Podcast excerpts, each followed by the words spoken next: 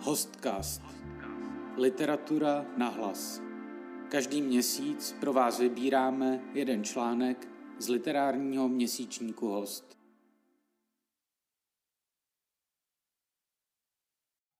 Deset let od smrti Václava Havla. Principy. Vy si na nich totiž pěkně vyděláte, napsala Diane Simons.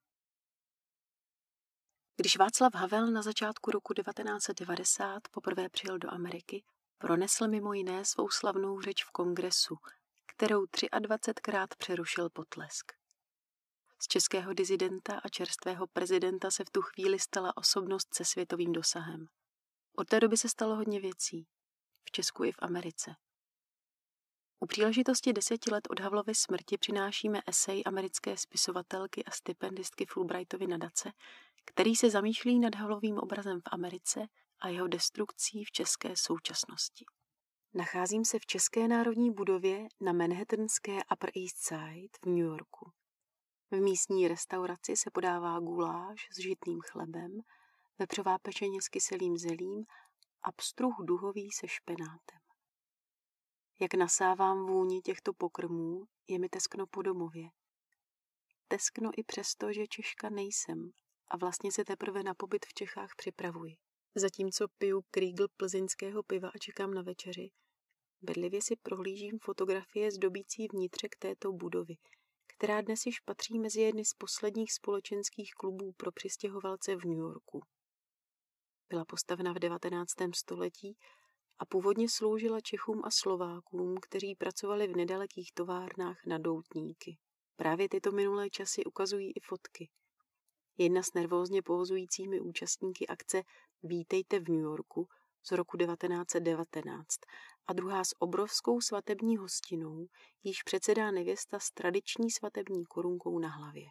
Fotografiím však dominuje obrovský portrét Václava Havla, dramatika, esejisty a dizidenta, který byl roky vězněn komunisty, a to jak ve vězení skutečném, tak i domácím.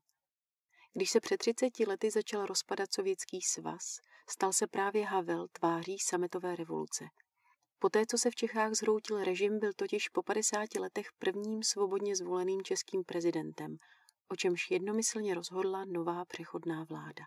Jak jsem zjistila při přípravě na šestiměsíční pobyt v České republice, zde v Českém centru je to opravdu všude samý Havel.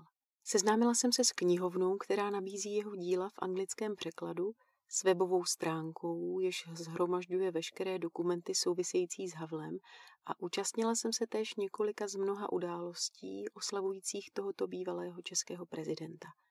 Pohled na jeho fotografii tam nahoře na zdi mi připomíná, že vést národ se dá s kuráží, nebo dokonce i s poctivostí. To si uvědomuji zvláště vzhledem k zoufalému stavu naší vlastní politiky. Havel, utlačovaný režimem postaveným na lžích, trval na životě v pravdě. Tuto pravdu předával prostřednictvím dnes již populárních absurdních her a kritických esejů. Jeho dramata byla zakázána a zahnána do ilegality, jelikož vypichovala okázalé nesmysly komunistických byrokratů, přičemž jeho břitké eseje odhalovaly prázdnotu rozpadajícího se režimu, který už ani nepředstíral, že věří své vlastní propagandě.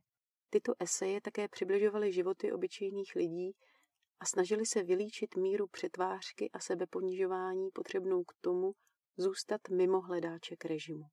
Tento mladý rozcuchaný prezident v kabátu z ovčí kůže, naprosto odlišný od zkostnatělých soudruhů z politbyra, jež pomohl vyhnat, je pro mě symbolem naděje. Připomíná mi, že systémy postavené na lžích jsou veskrze slabé, že změna k lepšímu může čekat hned za rohem že musíme najít odvahu otevřeně vystoupit a popsat to, čemu přihlížíme. Ne, opravdu není těžké pochopit, proč je zde v České národní budově Havel tak milován. Čechy a Američany jak by smet. Havel měl nespochybnitelnou morální autoritu. Jak uvedl David Remnick v deníku The New Yorker, měl dokonce morální kouzlo. A právě toto kouzlo z něj dělalo jakousi dizidentskou rokovou hvězdu. Fotky v novinách ukazují, jak mu ve stoje aplauduje celý kongres Spojených států, jak hovoří s lidmi, jako byl Nelson Mandela či Dalai Lama, nebo jak se setkává s nejrůznějšími hosty, od princezny Diany až po členy kapely Rolling Stones.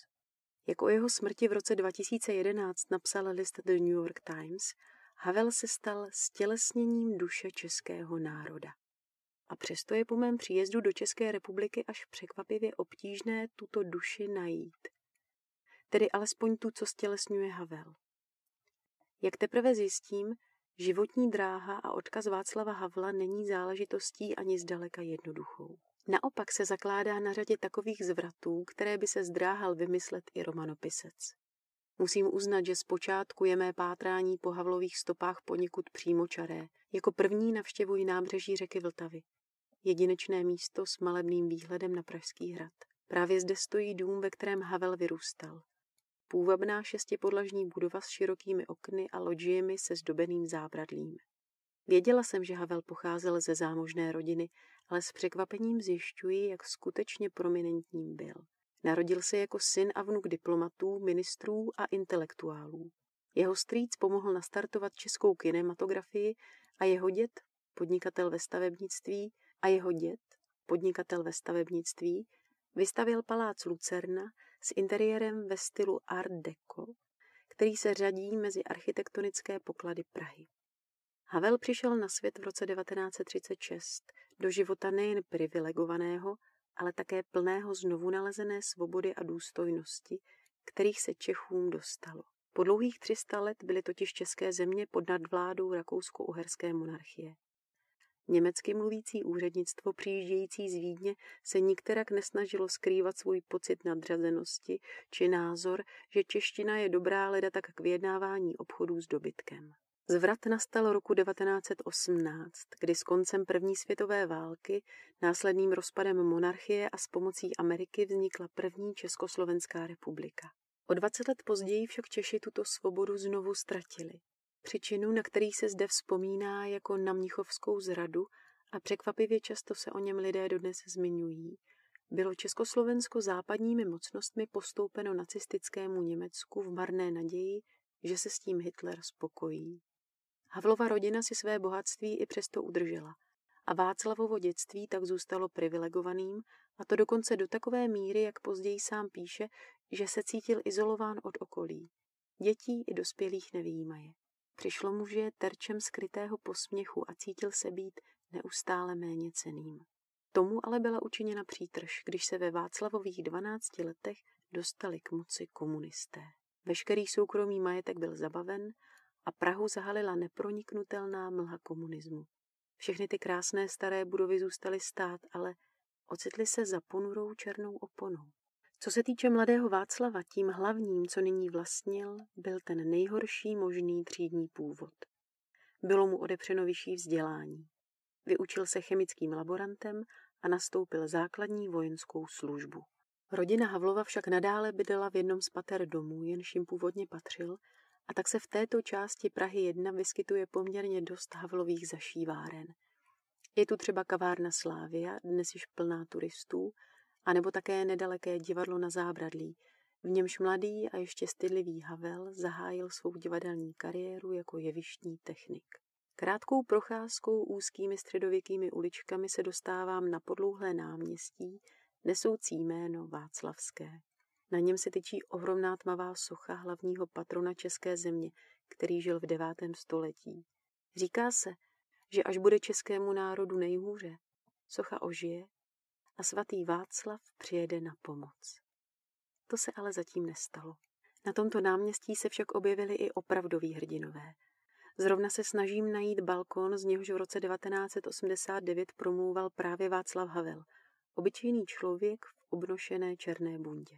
Pronášel zde řeč k radostí opojenému davu lidí, kteří zvonili klíči na znamení toho, že komunismu už odzvonilo. Nejsem si zcela jistá, kde přesně se balkona nachází, a tak když spatřím dvojici mladých Čechů, kteří si prohlížejí jakousi pamětní desku umístěnou na zemi, jdu směrem k ním. Jak zjišťuji, pamětní deska není věnována Havlovi, nýbrž Janu Palachovi. Studentovi, jenž se zde v roce 1968 upálil na protest proti sovětské invazi, která rozbila liberalizační hnutí známé jako Pražské jaro. Stojíme vedle sebe a v tichosti si pamětní desku prohlížíme. Za okamžik se na ně obrátím a ptám se, zda by mě mohli nasměrovat k tomu známému balkónu, ze kterého Havel během sametové revoluce promlouval k lidu. Mladá dvojice ale nemá sebe menší ponětí, kde by se takový balkon mohl nacházet. Ukazují mi záda. Jak vychází najevo, tento nedostatek zájmu o Havla je ještě poměrně dobrou variantou. Za šest měsíců rozhovorů, ve kterých se snažím upevnit názor na bývalého prezidenta, dostáváme porozumění přivezené z Ameriky pořádný výprask. Většinou se jedná o pohledy negativní. Slýchávám věci jako nebyl dobrým politikem, nerozuměl ekonomii, naši zemi za hubičku prodal bývalým komunistům. Byli tu jiní, schopnější dizidenti, kteří se měli stát vůdci. Byl příliš moralistický a přitom sám nebyl tak úplně dokonalý. Tento poslední výrok si vykládám tak, že Havel byl sukničkářem. To potvrzuje i jeho přítel a životopisec Michal Žantovský. Nad tím ale Češi mávnou rukou. Přece jen se jedná o zemi, v níž je dle mé zkušenosti i jen pouhá představa feminismu obecně odmítána. Pokud je s tím jeho žena Olga v pohodě, není to přece ničí věc. Je to tedy celé normální a v pořádku. Možná, že to funguje i v Havlův prospěch.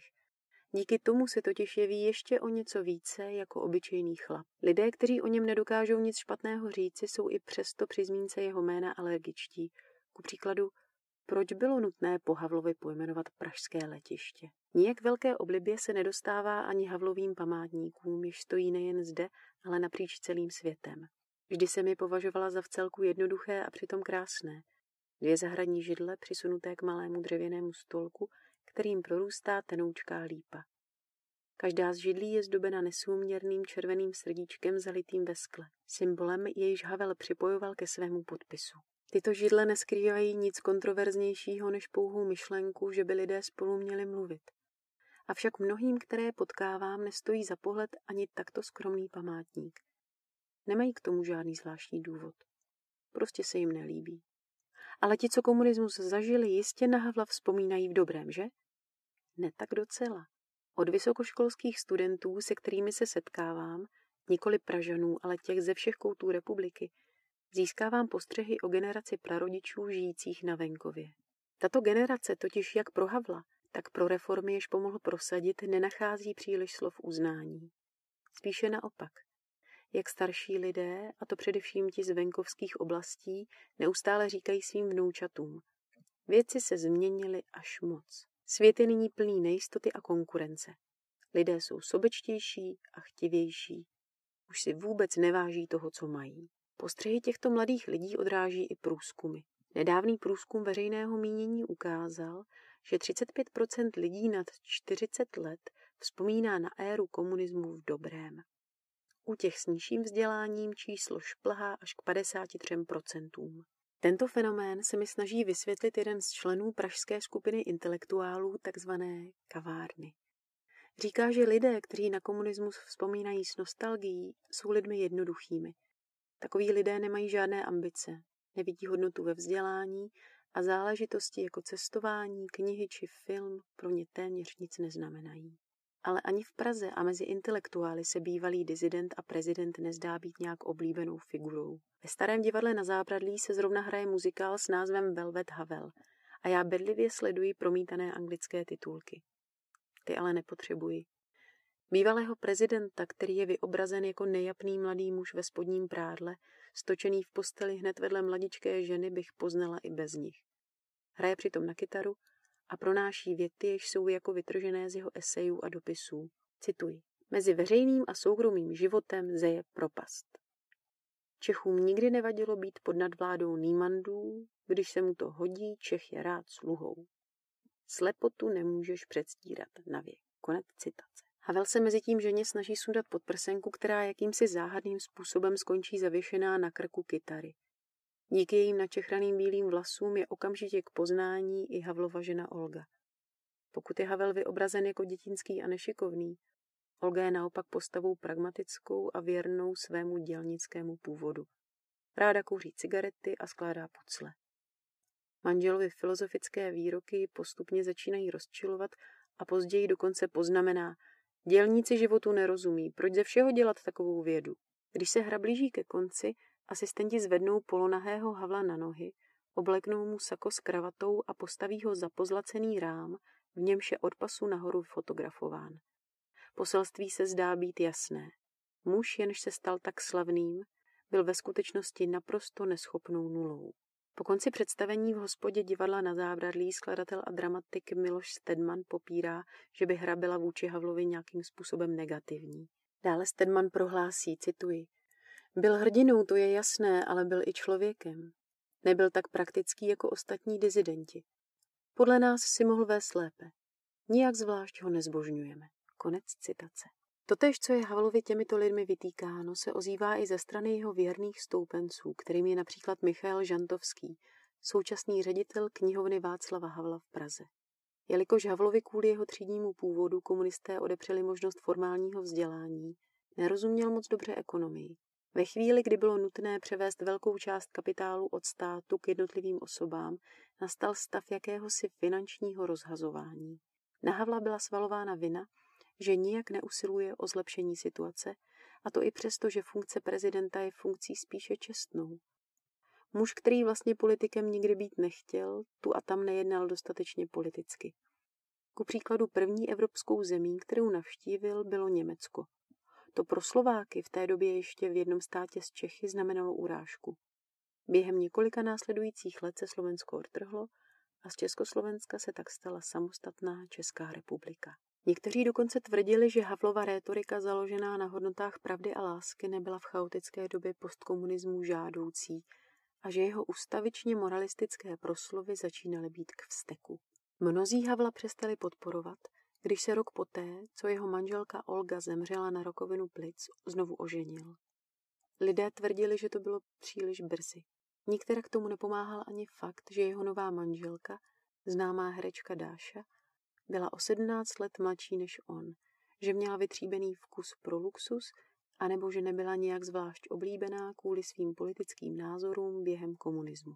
Jak si mnozí mysleli a dokonce i sám Havel přiznal, Olga držela svého manžela zkrátka, čímž hrála velmi podstatnou roli při tvoření jeho image. S ní po boku na něj šlo pohlížet jako na běžného Čecha. Jak jsem zjistila, prakticky všichni Češi mají někde na venkově svou vlastní chalupu. A právě na takové chalupě trávil tento pár volný čas. Zvali tam přátelé na tradiční zabíjačky a občas si i trochu zablbnuli.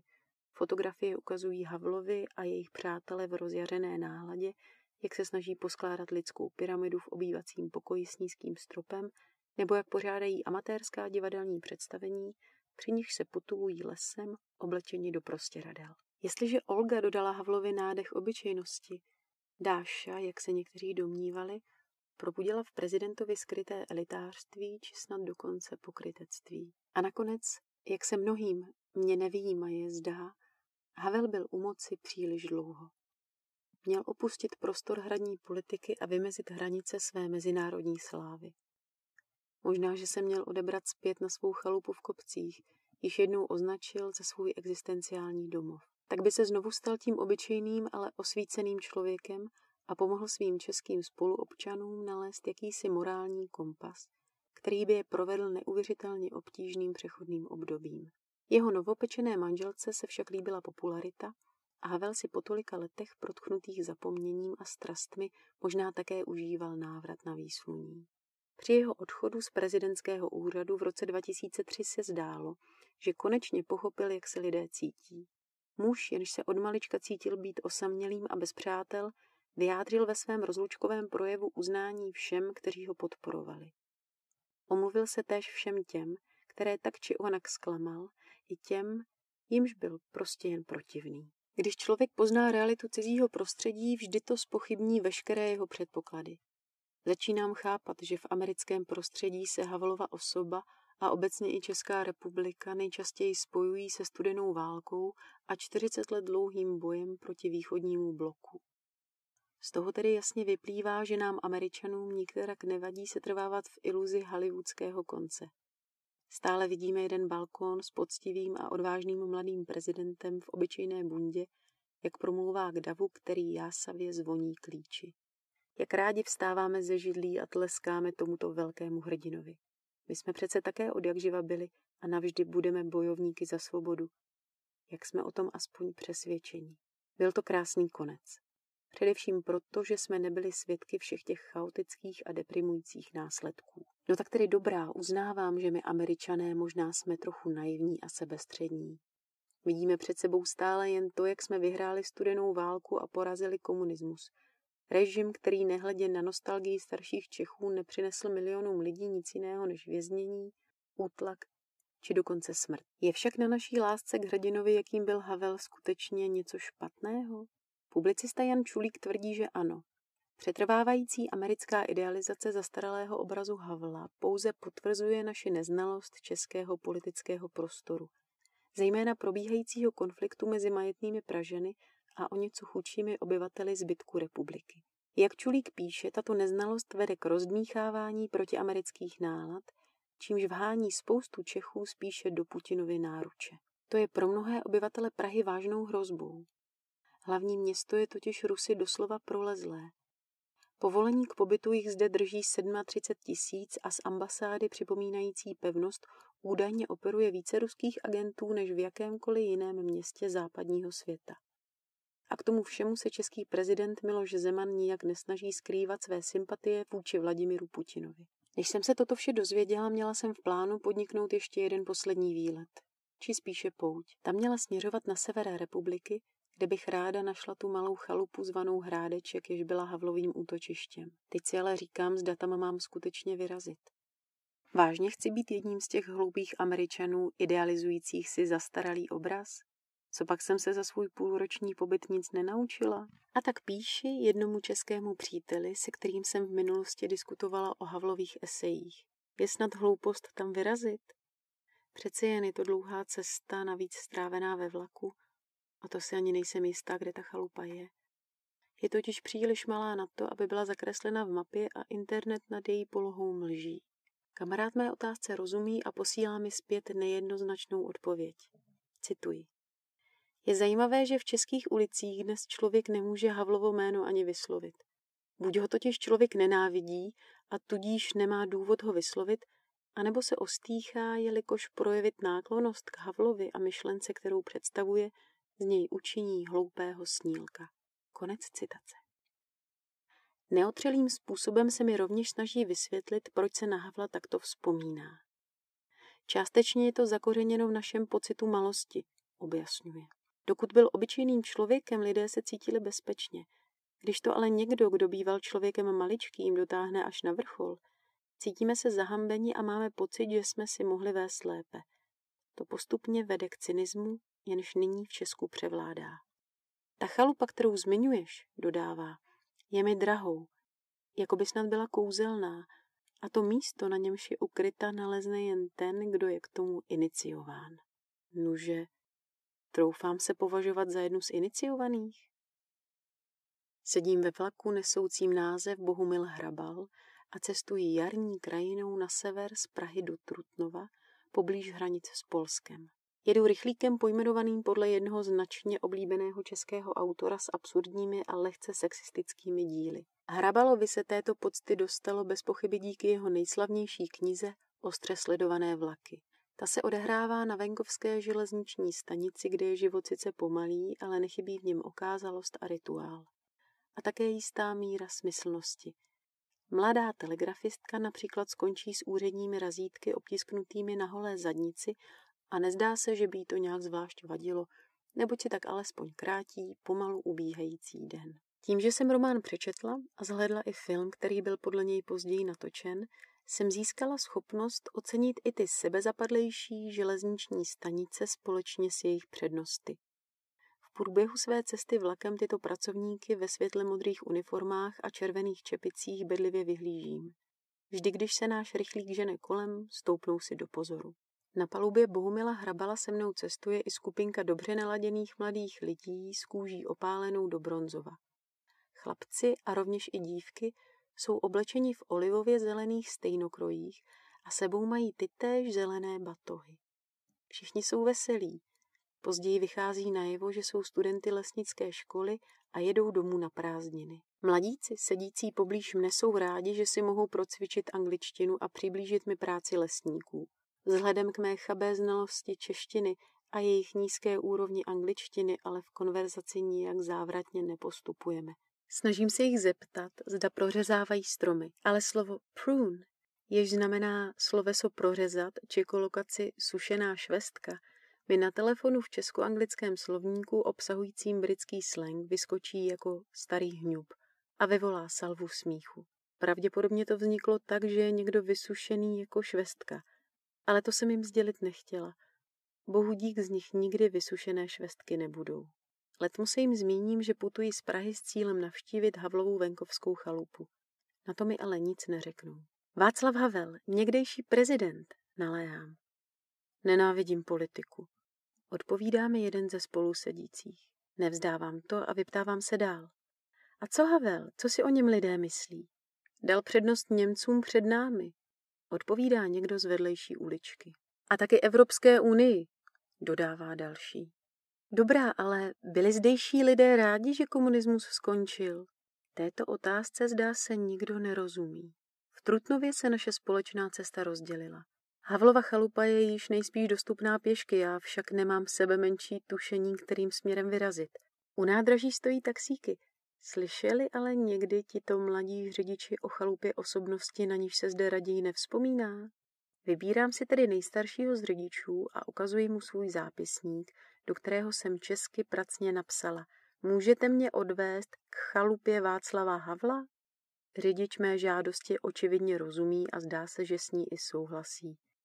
Narazila jsem snad na Havlova věrného stoupence, nebo se mu prostě a jednoduše zamlouvá představa, že dostane zaplaceno za projížďku venkovem za krásného květnového dne? Muž si cenu celé cesty zapisuje a poté vyjíždíme. Během malé chvíle jsme pryč z města a na periferii míjíme obrovské a stále ještě obydlené bytové objekty z dob komunismu. Po asi šesti kilometrech směrem na venkov zatáčíme na jednoproudovou silnici klikatící se kopci. Cesta je tak úzoučká, že by se na ní vedle sebe dvě auta nevešla. Je mi dobře známo, že osobnosti jako například Madeleine Albrightová či Kofi Annan cestu na Hrádeček rovněž podnikly – a při představě, jak společně se svou ochrankou zdolávají tyto ostré zatáčky, se hrůzou třesu.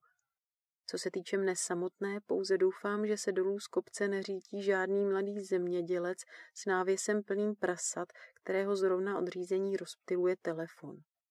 Nyní jsem však již bezpečně na vrcholu, vystupuji z auta a vítá mě sladký vánek. Ptáci zpívají a zalky kvetou krásným nachovým květem a široko daleko není vidět nic jiného než zvlněné zelené kopce. Zkrátka nebe na zemi.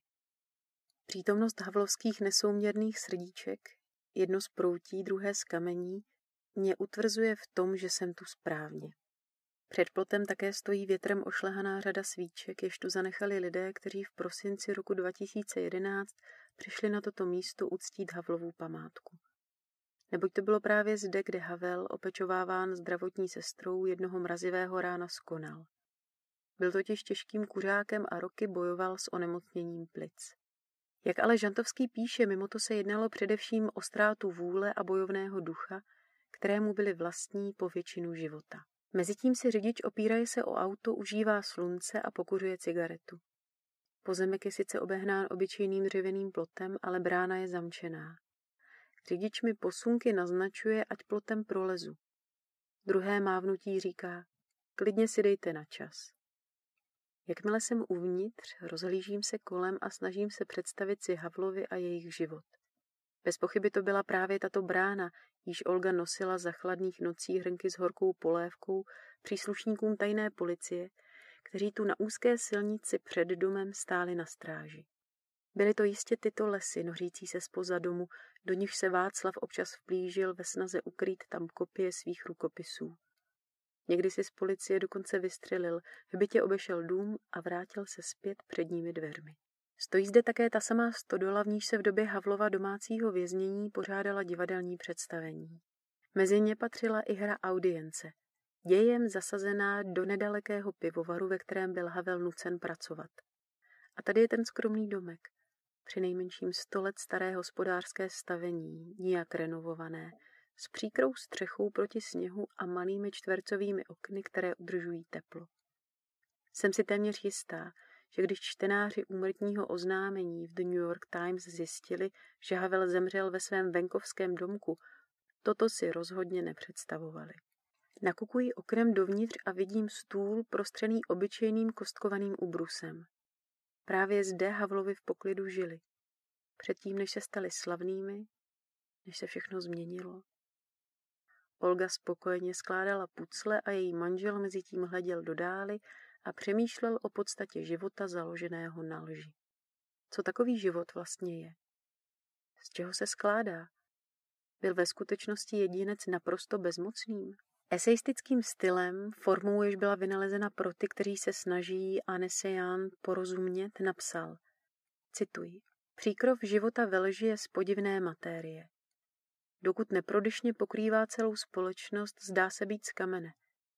Avšak v okamžiku, kdy ho někdo na jediném místě prorazí, celý příkrov náhle působí dojmem, že je z papíru a že se začne nezadržitelně trhat a rozpadat. Konec citace. V době, kdy mnozí žili v tichém zoufalství, se Havel odvážil tento odporný příkrov prorazit a odhalit tak prázdnotu, jež se pod ním skrývala. Myšlenka prorazit tento příkrov lží a zapříčinit tak, že skorumpovanému režimu nezbude nic jiného, než se sám do sebe zhroutit, je myšlenkou, kterou bychom si měli všichni pamatovat. Po svém návratu do New Yorku se účastním každoroční oslavy sametové revoluce v České národní budově. Jednou z akcí v rámci oslav je také inscenace Havlovy jednoaktovky s názvem Audience. Představení probíhá v ohromném sále České budovy s místy pouze na stání a v podání dvou českých herců bavících rozesmátý dav. Ve hře vystupuje mladý dizident Vaněk, který se velmi podobá skutečnému Havlovi. Je taktéž v domácím vězení poblíž Trutnova a nucen pracovat v pivovaru. Nedávné návštěvy pohlavárů spolu s klevetami, že se jedná o dramatika z pražského divadelního souboru, vedli tamního sládka k domněnce, že Vaněk musí být jistě někým důležitým a proto si tohoto polovězně zavolá k sobě do pracovny. Zprvu se sládek zdá být přátelským. Mizí v něm jedna láhev piva za druhou a mezi jeho hlasitými návštěvami toalety Vaňkovi odhaluje svou vlastní a docela prostou životní filozofii. Je to všechno na hovno. Brzy mu nicméně dochází, jak by si mohl trochu přilepšit. Mohl by Vaněk výměnou za práci hezky v teple ve skladu přimět některé ze svých krásných kamarádek hereček, aby se do pivovaru přijeli podívat? Vaněk by herečkám řekl, je tam se mnou jeden kamarád, takovej pivovarský trouba, ale férovej chlap. Na jediný večer. Dušuje se sládek. Pak už mi bude dobře, pak už bude všechno jiný. Tuto divadelní hru znám. Když jsem vyrazila do Čech, tak se mi četla a přitom se popadala smíchy za břicho. Stejně jako publikum v České národní budově. Ale nyní, jak se audience postupně chýlí ke konci, na mě působí nějak jinak. A vlastně trochu smutně. Dochází mi, že tato hra, napsaná v roce 1978, kdy byl Havel ještě poměrně neznámý, je až pozoruhodně vizionářská. Je obrazem toho, co mu přinese vlastní budoucnost. Začínal snad už tehdy tušit, on, jehož dětství bylo útrpným vězením plným privilegií, že i přes ztrátu majetku a postavení a i přes to, že se s nevýdanou odvahou postaví autoritářskému režimu, nebude vlastně svými krajany nikdy zcela uznán? Jak hra pokračuje, Sládek je čím dál tím opilejší a začíná vůči Vaňkovi projevovat závist, která poté přechází v zášť. Přestože je tento dizident neustále sledován režimem a je nucen celý den ve studeném sklepě koulet těžké sudy, je důležitějším a privilegovanějším, než bude kdy sládek. Ten také vyčítavě prohlásí. Já jsem tak dobrý na to, abych dělal hnůj, z kterého ty vaše principy porostou. Principy, zavrčí záměrně sládek. Vy si na nich totiž pěkně vyděláte. Česká národní budova propuká v smích.